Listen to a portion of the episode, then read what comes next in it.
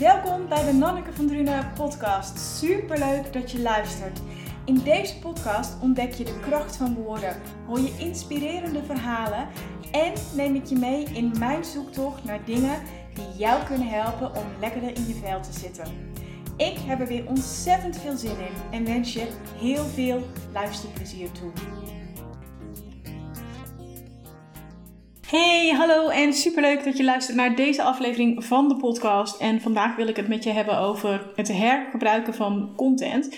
En waarom dat vooral als projector ook heel erg slim is om te doen en hoe je dat doet. En ook waarom je dat wilt doen. Ik kan me voorstellen dat jij ook wel zuchtend afvraagt waar je de tijd vandaan moet halen om nieuwe content te maken. Of wat je nou weer kunt delen op je social media kanalen. Als ondernemer in het algemeen, maar vooral ook als projector ondernemer kan het een uitdaging zijn om continu met goede content te komen. Zeker als projector, omdat je geen constante toegang hebt tot energie. Dus geen consistente toegang tot energie. Maar het mooie is dat je het wiel niet steeds opnieuw hoeft uit te vinden. De kans is namelijk heel groot dat jij meer uit je bestaande content kunt halen. En hoe je dat doet en waarom het slim is om dat te doen, daar ga ik het dus vandaag met je over hebben. Nou, wat is nou het hergebruiken van je content? Dat is dat je eerder gemaakte content opnieuw onder de aandacht brengt, aanpast of er elementen uithaalt om te delen. Denk bijvoorbeeld aan het bundelen van webinars tot een online training. Of het delen van quotes uit je podcast via social media. Of blogs bundelen tot een e-book. En content kun je op vijf manieren opnieuw gebruiken. Je kunt bijvoorbeeld bestaande content uh, opnieuw promoten om het top of mind te houden.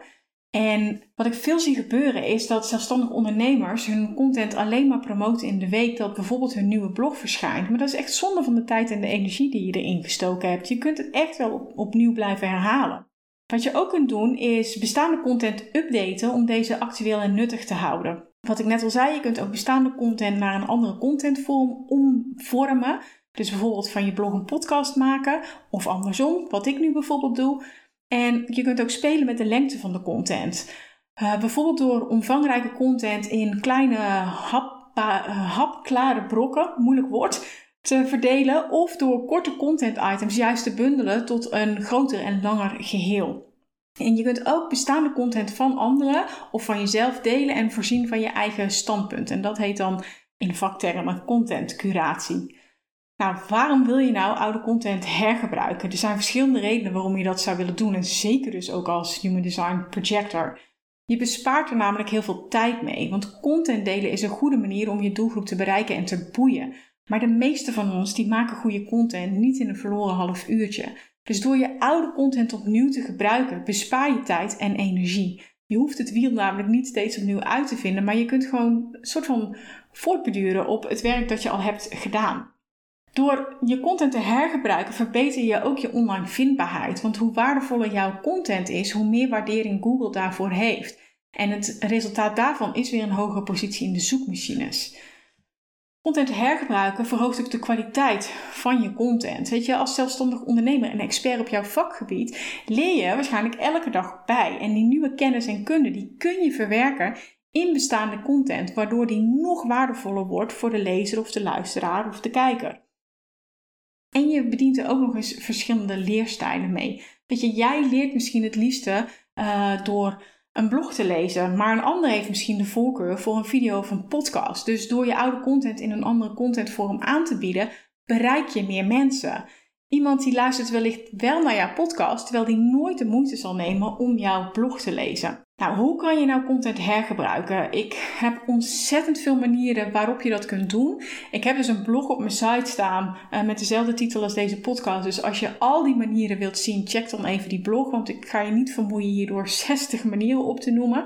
Maar wat ik je wel mee wil geven is dat je dat dus niet allemaal zelf hoeft te doen. Een virtueel assistent kan een aantal van die dingen prima voor jou doen, terwijl jij aan het wandelen bent of op een terrasje hangt of met een klant in gesprek uh, bent. En voel vooral ook zelf welke je wel aanspreken en welke je niet aanspreken. En, en kies vooral degene die makkelijk voor je voelen, die licht voor je voelen. Waarvan je denkt, ah, oh, dat is easy, dat is lekker, dat is vanuit flow. En degene waarvan je denkt, uh, nee, no way.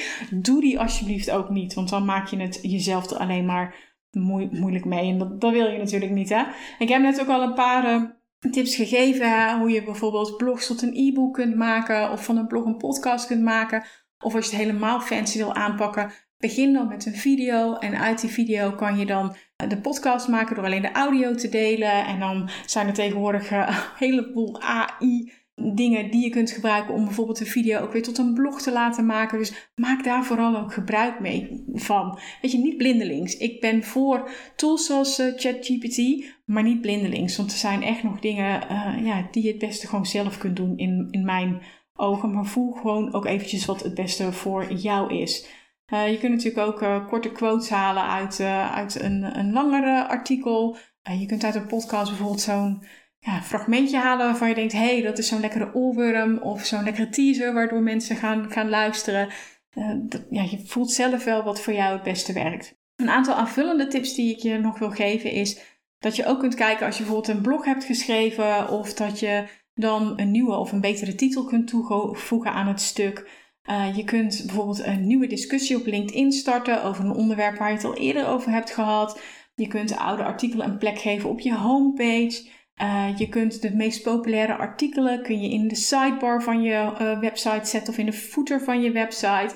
Je kunt bijvoorbeeld onder een artikel gerelateerde posts laten verschijnen, waardoor mensen daarnaar door kunnen klikken, zodat ze die ook zien.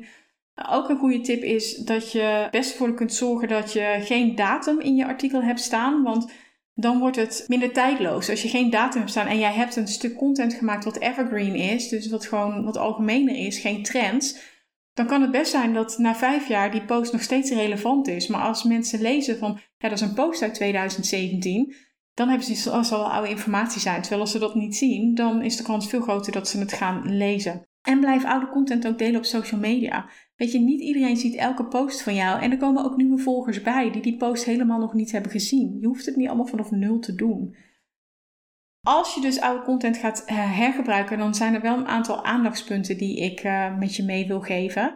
En ik deel vijf aandachtspunten met je. Dus de eerste is, weet wat je doel is. Waarom plaats je deze content en wat wil je ermee bereiken? Kijk vooral of dat die nog aansluit bij jouw huidige strategie. En ook of dat de content die je wilt delen, of dat die nog relevant is. En check ook wat de beste contentvorm is. Weet je, een heel lang persbericht, één op één, wil je niet als Facebook-post plaatsen, want dat levert je waarschijnlijk heel weinig interactie op. En zorg ook voor afwisseling. Plaats niet altijd oude content, maar vul die vooral ook aan met nieuwe content. Dat als je mensen hebt die dus wel echt religiously alles volgen wat je doet, dat die niet denken, oh, ken ik al, ken ik al, ken ik al. Dat ze dus ook nog de verrassing hebben van nieuwe content. En zoals gezegd, jij blijft jezelf ook ontwikkelen. Dus er zijn waarschijnlijk ook nieuwe dingen die je zult willen delen.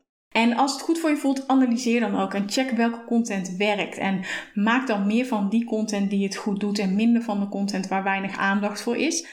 Daarbij wil ik wel zeggen dat het niet altijd heel makkelijk is om dat te achterhalen. Weet je, je kan natuurlijk in je Google Analytics kijken welke blogs veel worden gelezen. Maar als je bijvoorbeeld kijkt op social media, dan wil het aantal likes of reacties wil niet altijd iets zeggen. Ik merk het zelf en ik hoor het ook heel veel van klanten, dat heel vaak mensen klant worden die eigenlijk nooit op een post reageren, die nooit liken, maar dan wel ineens komen van, ik volg jou en ik wil met jou werken. Dus laat het daar niet allemaal van afhangen, maar het kan je wel erg helpen. Nou, ik hoop dat ik een zaadje heb geplant, zodat jij beseft dat je niet al je content altijd vanaf scratch hoeft te maken, maar dat je dus heel slim met je content kunt omgaan en het dus kunt gaan uh, hergebruiken. En nogmaals, niet alles wat ik deelde, en zeker in die zestig tips die je op mijn site kunt zien, zal geschikt zijn voor jou. Maar ik weet echt zeker dat er meerdere items bij zitten die ervoor kunnen zorgen dat jij meer uit je content haalt, waardoor je heel veel tijd en energie bespaart. Nou, vind jij het nou toch nog lastig? Content marketing, copywriting, storytelling. Heb je geen idee hoe je dat het beste kunt doen in je bedrijf? Of hoe je dat als projector het beste kan doen? Weet je, ik kan je erbij helpen. En neem gerust contact met me op om te bespreken hoe ik dat kan doen. Nou, ik hoop dat deze aflevering weer waardevol uh, voor je was. Mocht dat zo zijn, altijd leuk uh, als je iets laat weten, als je van je laat uh, horen. En dan wens ik je nu voor, uh, voor nu nog een hele fijne dag toe. En graag tot horens bij een volgende aflevering van de podcast. Doeg!